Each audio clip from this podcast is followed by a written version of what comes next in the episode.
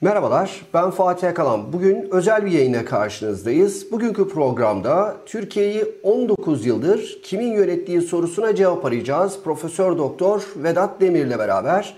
AKP iktidara geldiği ilk günden bu yana belli vesayet odaklarıyla mücadele ettiğini ve bu sebeple iktidar olsa bile hiçbir zaman muktedir olmadığını, olamadığını iddia ediyor. Gerçekten böyle mi?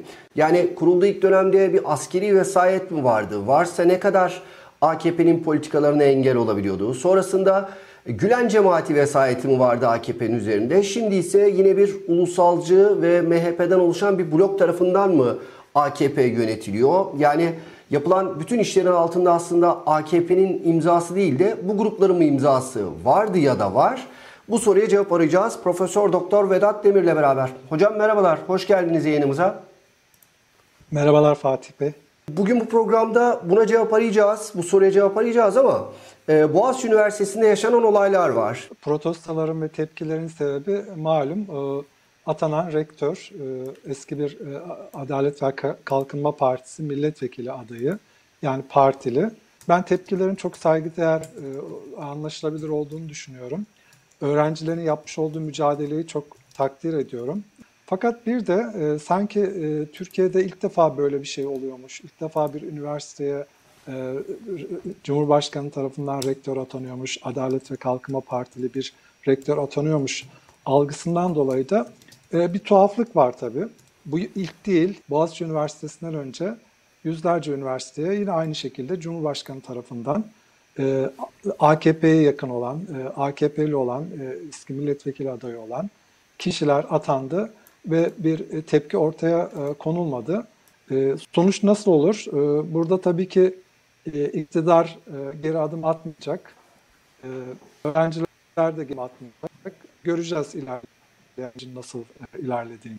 İçişleri Bakanı, Cumhurbaşkanı, e, küçük ortak e, MHP'nin lideri Devlet Bahçeli doğrudan e, hain, terörist vesaire ifadeleriyle hedef aldılar. Ama e, çocuklar serbest kaldılar. İktidara e, biat etmeyen, iktidardan farklı düşünen veya iktidarı eleştiren her türlü tepki, e, protesto, eleştiri, haber, yorum böyle bir darbe, iktidara karşı bir darbe ya da terör eylemi olarak sunuluyor.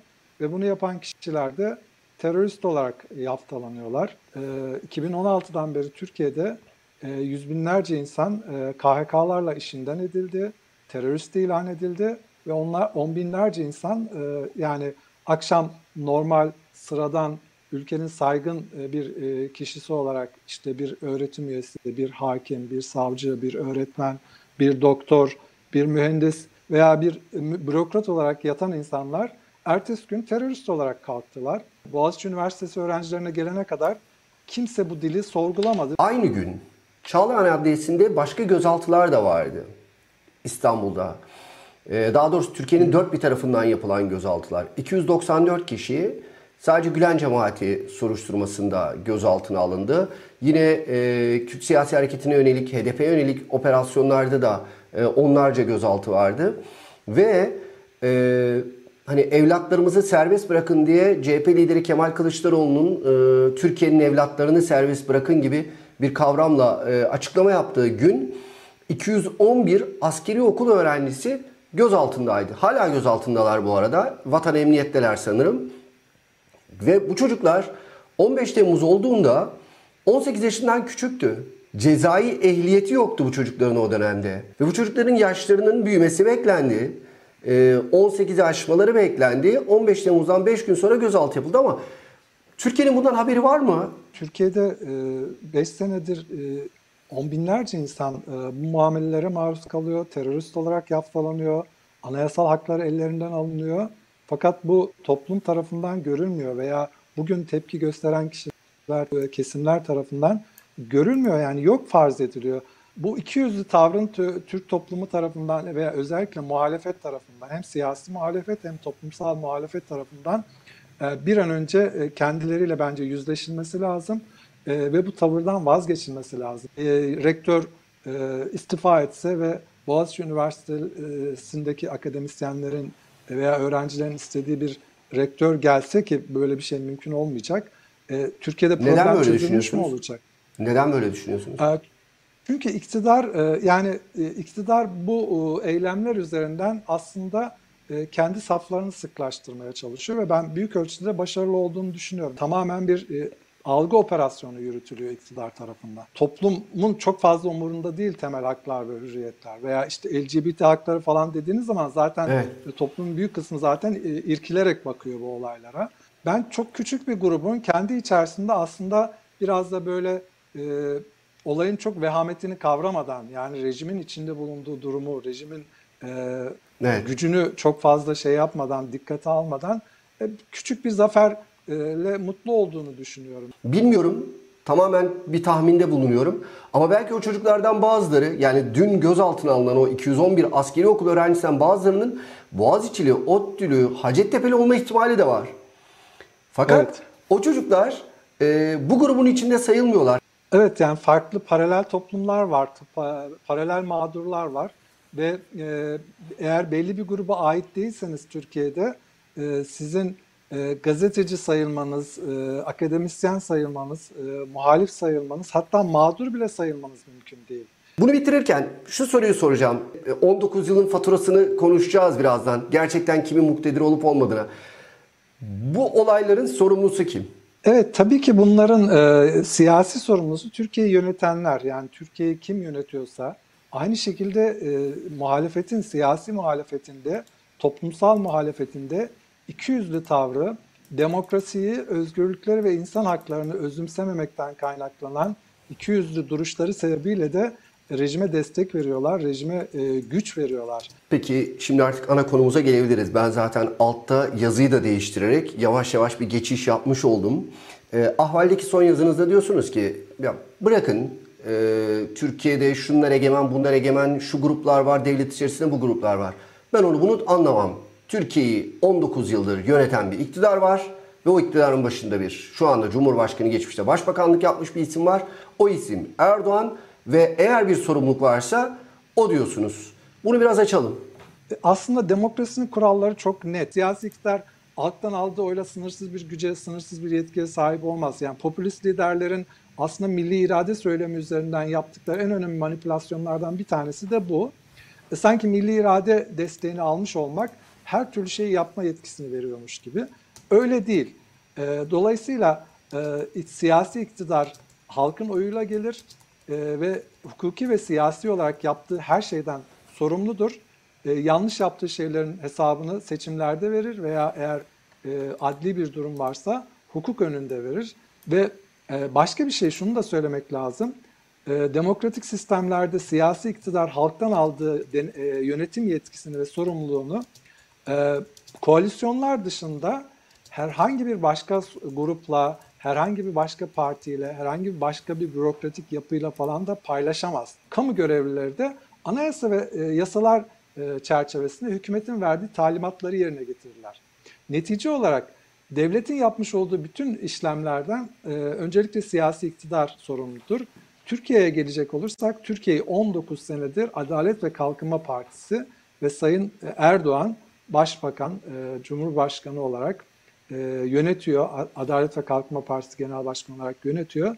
Ve e, sorumluluk da bu noktada baktığınız zaman e, Adalet ve Kalkınma Partisi'ne ve Sayın Erdoğan'a aittir. Peki iktidarın e, bu dilini artık öğrendik. 19 yıldır işler biraz kötüye gitmeye başladığında karşı tarafta kim varsa bir anda hain oluyor, terörist oluyor, ajan oluyor, işbirlikçi oluyor, oluyor oluyor. En kötü ihtimal, en iyi ihtimalle yerli ve milli olmuyor nasıl oluyorsa e, bu şeye sokuluyor. En son Boğaziçi Üniversiteler bundan nasibini aldılar. Muhalefetin her defasında e, iktidarın kendi ayıplarını örtmek için kullandığı veya öne attığı bu e, nasıl diyeyim o günün hainleri ve düşmanları e, retoriğini kabul etmesini nasıl okuyacağız? Yani dün ulusalcılar, sonra cemaat, sonra işte başkaları hep e, gerçi Kürtler hep e, HDP hep düşman. E, bunu nasıl anlayacağız, kabul edeceğiz?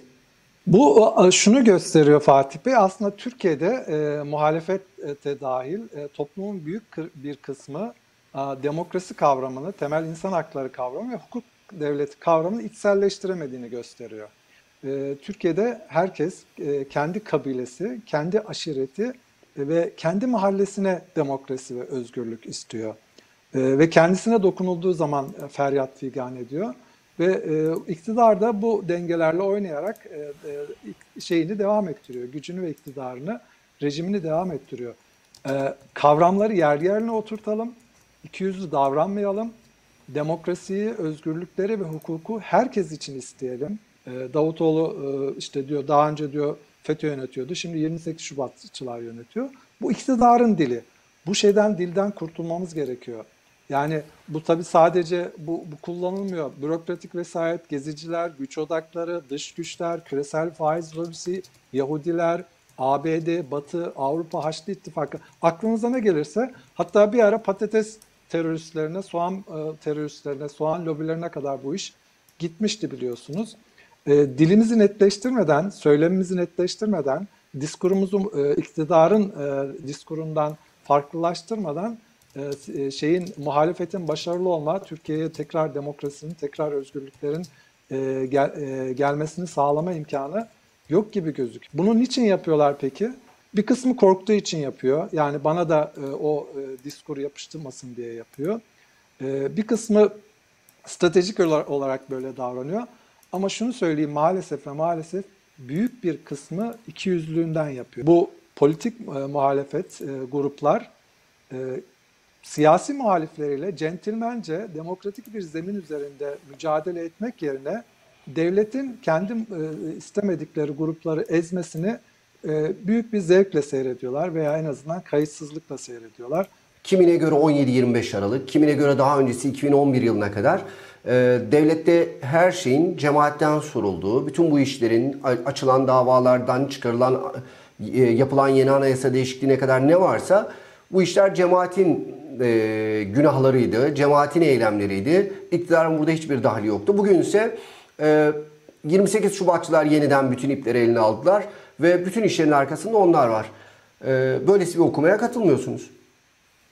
Kesinlikle katılmıyorum. Yani böyle bir şey mümkün değil. Yani Türkiye Türkiye kimin yönettiğini biliyoruz. E, siyasi iktidarın kim olduğunu biliyoruz. Seçimlerde kimlerin e, oy aldığını e, biliyoruz ve 19 yıldır da Adalet ve Kalkınma Partisi'ne oy veriyorlar ve iktidarı da Adalet ve Kalkınma Partisi'ne e, emanet ediyorlar. Dolayısıyla başka yani nasıl olabilir ki yani e, siz bürokratlarınızı nasıl suçlayabilirsiniz? O bürokratları atayan sizsiniz, o bürokratlara yetki veren sizsiniz. O büro, bürokratlar eğer zamanında bir takım yanlışlıklar yaptılarsa onun hesabını sorması gereken sizsiniz. Burada bir sorun olduğunu görmemiz gerekiyor. Şimdi Ahmet Altan niçin 5 senedir hapishanede? Osman Kavala niçin 5 e, senedir hapishanede? Yüzlerce gazeteci niçin 5 senedir, 6 e, senedir hapishanedeler? On binlerce insan, yüz binlerce insan niçin bu mağduriyetleri yaşıyor? Mesela Serkan Gölge diye bir adam vardı. Yani NASA'da çalışıyor. Bir bilim insanı. Ve e, Türkiye'de hapis yattı cebinden çıkan bir dolar yüzünden mi ne Amerika'da yaşayan bir insan Türkiye'de bugün akademi, akademi dünyası, gençler, gelecek, Türkiye'nin geleceği vesaire üzerine günlerdir yazıp çizen hiç kimse ya çok avamca ifade edeceğim ama ya siz gerizekalı mısınız? Nasıl olur bir NASA çalışanını böyle saçma sapan bir gerekçeyle hapse atarsınız? Hadi biz elimizde tutamadık bırakalım insanlığın faydası için çalışmaya devam etsin demedi diyemedi bu yanlışlığı görmediğimiz takdirde Türkiye'ye hukuk, demokrasi ve özgürlük gelmeyecek. Bu karanlık devam edecek ve bu rejim devam edecek. Sanki bir e, to, e, di, dini grupla veya toplumsal grupla iktidar arasında bir mücadele var ve bir mücadelenin neticesinde de e, toplumun bu e, grup özellikle şu anda feryat figan eden grupları e, buna rıza gösterdiler. Hukuksuzluklara rıza gösterdi. İnsanlar ceplerinde yani dolar bulundurdukları için suçlu oluyorlar. Ama burada aslında görülmesi gereken şu. E, suç tanımı e, kişiye göre yapılıyor. Yani e, önce suçlu ilan ediliyor belli insanlar, belli gruplar ve bunun üzerinden suç üretilmeye çalışılıyor. Yoksa yani Türkiye'de cebinde dolar bulunan herkes suçlu ilan edilmiyor. Veya geçmişte cemaatle iletişimi olan, ilişkisi olan bir şekilde ki Türkiye'de muhafazakar kesimde özellikle cemaatle ilişkisi olmayan e, grup veya kişi yoktur. Yani eğer böyle bir suçlamaya gideceksiniz, bunun üzerinden iltisak, irtibatlı saçmalığıyla bir e, şey yapacaksanız, suç ortaya çıkaracaksanız. Ama burada problem şu, Siz iktidara biat ederseniz, rejime biat ederseniz ne yapmış olursanız olun herhangi bir şekilde suçlanmıyorsunuz. Ama iktidara biat etmediğiniz takdirde hangi gruptan olursanız olun, hangi kesimden olursanız olun bir şekilde bir e, şeyle yaftalanarak o e, sepete atılıyorsunuz. Ama sanki Türkiye'de muhalefet son yerel seçimlerle beraber paradigmayı değiştirebilecek e, bir yol izlemeye başladı gibi. Bilmiyorum buna katılır mısınız? Ve şu anda da Erdoğan e, bu ittifakı parçalama adına adımlar atıyor. Fatih Bey, e, paradigmayı değiştirmeden, diskuru değiştirmeden e, maalesef e, bir düzelme olmayacak. Ben tabii onu e, bir büyük ölçüde e, CHP Genel Başkanı Kemal Kılıçdaroğlu'nun başarısı olarak görüyorum son yerel seçimleri. Gerçekten uzun vadeli bir strateji takip ediyor, başarılı oluyor. Ama C- Cumhuriyet Halk Partisi'nin içerisinde bile pek çok kişi e, şeyin e, Kılıçdaroğlu'nun dilini kullanmıyor. Hala orada e, iktidarın dilini kullanarak muhalefet yaptığını zanneden çok sayıda insan var. Ekonomi iyi olduğunda e, toplumun çok fazla umurunda olmayabilir ama ekonomi Süleyman Demirel'in eski cumhurbaşkanlarından Süleyman Demirel'in bir sözü vardır. Siz de bilirsiniz. E, tencerenin yıkamayacağı hükümet yoktur der. Yani Türkiye'de şu anda problem, iktidarın problemi o ekonomiyi iyi götüremediği için problem. Erdoğan'ın bu yeni anayasa çıkışının e, demokrasi, hukuk yeniden gerçi bir yandan bunları derken bir yandan gözaltılar oluyor ama bu gerçekten Erdoğan'a bir yol açar mı? Erdoğan bu şekilde de devam ettirebilir şeyin iktidarını. Yani bir takım atarlar işte seçim sistemini değiştirerek belki işte parlamenter seçim, e, sisteme geçiyor görünerek yani e, şunu bilelim 2002 e, yılında Adalet ve Kalkınma Partisi %36 oyla geldi ve meclisin neredeyse %50-60'ına egemen oldu. Yani o sistemle de şeyinizi devam ettirebilirsiniz, iktidarınızı devam ettirebilirsiniz. Ama şu var artık siyasi iktidarın topluma verebileceği bir şey kalmadı. Yani hani müflis tüccar e, hep böyle eski defterleri karıştırmış ya. Şimdi bakıyorsunuz hep aynı şeyler, aynı şeyler, aynı şeyler e, politikalar. Ama özellikle gençler açısından baktığınızda burada ciddi bir problem var. Yani 2017 seçimleriydi galiba değil mi? Bu şeyin anayasa değişikliğinin olduğu evet. seçimler, Nisan seçimleri. Orada aslında iktidar bunu gördü. Yani büyük şehirlere gittikçe, eğitim sistemi yüksel, arttıkça AKP'nin oylarının azaldığını ve AKP'nin o klasik sağ partilerin maruz kaldığı küçülmeye doğru gittiğini, sadece işte Anadolu'nun o küçük kasabalarında ve köylerinde kaldığını. Yani iktidarın gençlere geleceğe dair söyleyebileceği şu anda hiçbir şey kalmadı artık. Z kuşağı nefretinin biraz sebebi de bu. Nefret doğru bir tanımlama mı bilmiyorum ama sevmemesini diyelim. Z kuşağıyla barışamamasının sebebi de bu olabilir belki. Evet evet yani AK Partililerin çocukları e, farklı bir dünya istiyorlar. AK Parti'nin yani AK Parti döneminde yetişen hep sanki yanlış bir algı var. İşte AK Parti döneminde yetişen tek e, adam rejiminde yetişen şeyler, jenerasyonlar sanki bu sarmalı kıramayacakmış gibi ama aslında tam tersi. Yani şimdi hala bakın ne üzerinden götürülüyor siyaset. İşte tek e, CHP'nin tek parti dönemindeki bir takım SGK kuyrukları işte hala, evet. Ha, evet. Hala suların akmadığı işte İstanbul'daki bilmem şeylerden işte belediye e, icraatlarından e, veya dini bir takım söylemler üzerine büyük ölçüde dini söylemler üzerinden götür, götürülüyor. Yani e, insanlar geleceğe oy verirler Fatih Bey. E, geçmişe oy vermezler. Yani geçmişte ne yapmış olursanız olun, olun veya olumsuz, onun karşılığını seçimlerde alırsanız ama gelecek vadeden e, partiler e, iktidara gelirler veya oy alırlar. Burada muhalefete düşen önemli bir e, rol var. İşte Türkiye'nin geleceğini sağlıklı bir şekilde ortaya koymaları gerekiyor. Gelecek projeksiyonlarını ortaya koymaları gerekiyor. Parlamenter sisteme dönüş olabilir vesaire olabilir ama önce anayasaya yani mevcut anayasaya uy- uyulmasını taahhüt etmeleri gerekiyor. Problem büyük ölçüde o yani Cumhuriyet tarihinde böyle bir dönem görülmedi Fatih Bey. Yani devlet iyi kötü kurumlarıyla vardı. Ee, en azından formel de olsa yani darbe dönemlerinde bile Türkiye'de formel de olsa kanunlara uyuluyordu. Yani mesela başörtüsü, muhafazakar kesimin en çok şikayet ettiği husus nedir? Başörtüsü yasağıdır değil mi? Mağduriyet olarak ortaya koyduğu şey. Başörtüsü yasağı bile formel olarak hukuka uydurulmaya çalışıldı. Yani e, evet. işte Anayasa Mahkemesi kararı çıkarıldı vesaire. Bir takım yönetmelikler çıkarıldı. Ama şu anda e, problem şu, ortada devlet aygıtı yok, devlet kurumları yok, kendi anayasasına, kendi kanunlarına uyan bir devlet yok. Bu Bu herkes için çok büyük bir tehlike. E, muhalefet ama e, özellikle kendi muha, e, kendine muhalif gördüğü kesimlerin ortadan kaldırılmasına, yok edilmesini mutlulukla seyrettiği için e, bugünlere gelmesinin aslında en önemli e, sorumlularından e, biri de muhalefetti. Şu mesela bir gazeteye el koymak yani ben çünkü o dönemde yazmıştım ondan dolayı da Evet. bayağı mağduriyet yaşadım. Yani e, anayasada 1960 anayasasını yapanlar, 61 anayasasını yapanlar özür dilerim. e, geçmişteki o Demokrat Parti ve tek parti dönemindeki gazetelere yönelik baskılardan dolayı a, anayasaya bir madde koymuşlar. Demişler ki yani ne sebeple olursa olsun gazetelerin, yayın organlarının e, işte matbaa şeylerine, Basın yayın araçları müsaade edilemez. müsaade edilemez. Yani bunun mantığı ne aslında? Bunun mantığı şu. e, siyasi iktidarlar kendilerini muhalif gördükleri e, yayın organlarına e, işte müsaadeyle şunla bununla şey yapmasınlar, susturmasınlar diye. Yani o bir devlet aklının aslında o tecrübesinin gereği olarak 61 Anayasası'na konmuş. Ya bu anayasa yani bu ihlal edildi. Bu anayasa maddesi ihlal edildi. Gazetelere el konuldu. e, televizyonlara el konuldu. Ve insanlar bunu şeyle seyrettiler. Yani nasıl olsa bize dokunmuyor. Yesinler birbirlerini mantığıyla seyrettiler.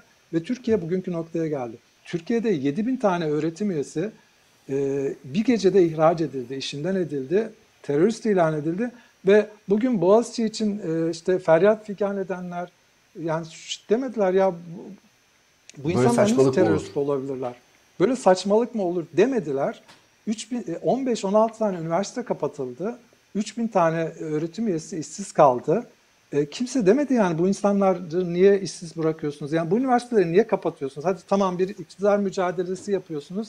Hiç olmazsa ne yapayım? Yani mesela daha önce Kemalistler olsaydı e, şeyde iktidarda muhtemelen şey yaparlardı. O üniversiteleri devletleştirirlerdi. Yani şimdi tabii Kemalistleri aklıyor gibi olacağız ama e, yani bugünle o günü mukayese ettiğiniz zaman Kemalistler her ne kadar e, otoriter bir takım uygulamalar yapsalar bile formel e, hukuka uygun davrandıkları için devlet kavramı çok ciddi zarar görmüyordu veya anayasa e, veya yasalar çok fazla zarar görmüyordu.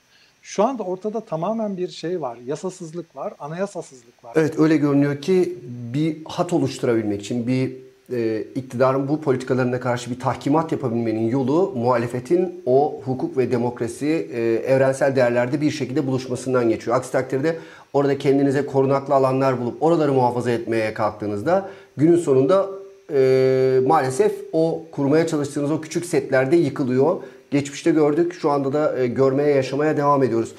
Bugün Profesör Doktor Vedat Demir'le, iletişim profesörü Vedat Demir'le e, Türkiye'yi 19 yıldır kimin yönettiği sorusuna cevap aramaya çalıştık. Ama elbette güncel meseleler var. Bunları da konuşmadan edemedik.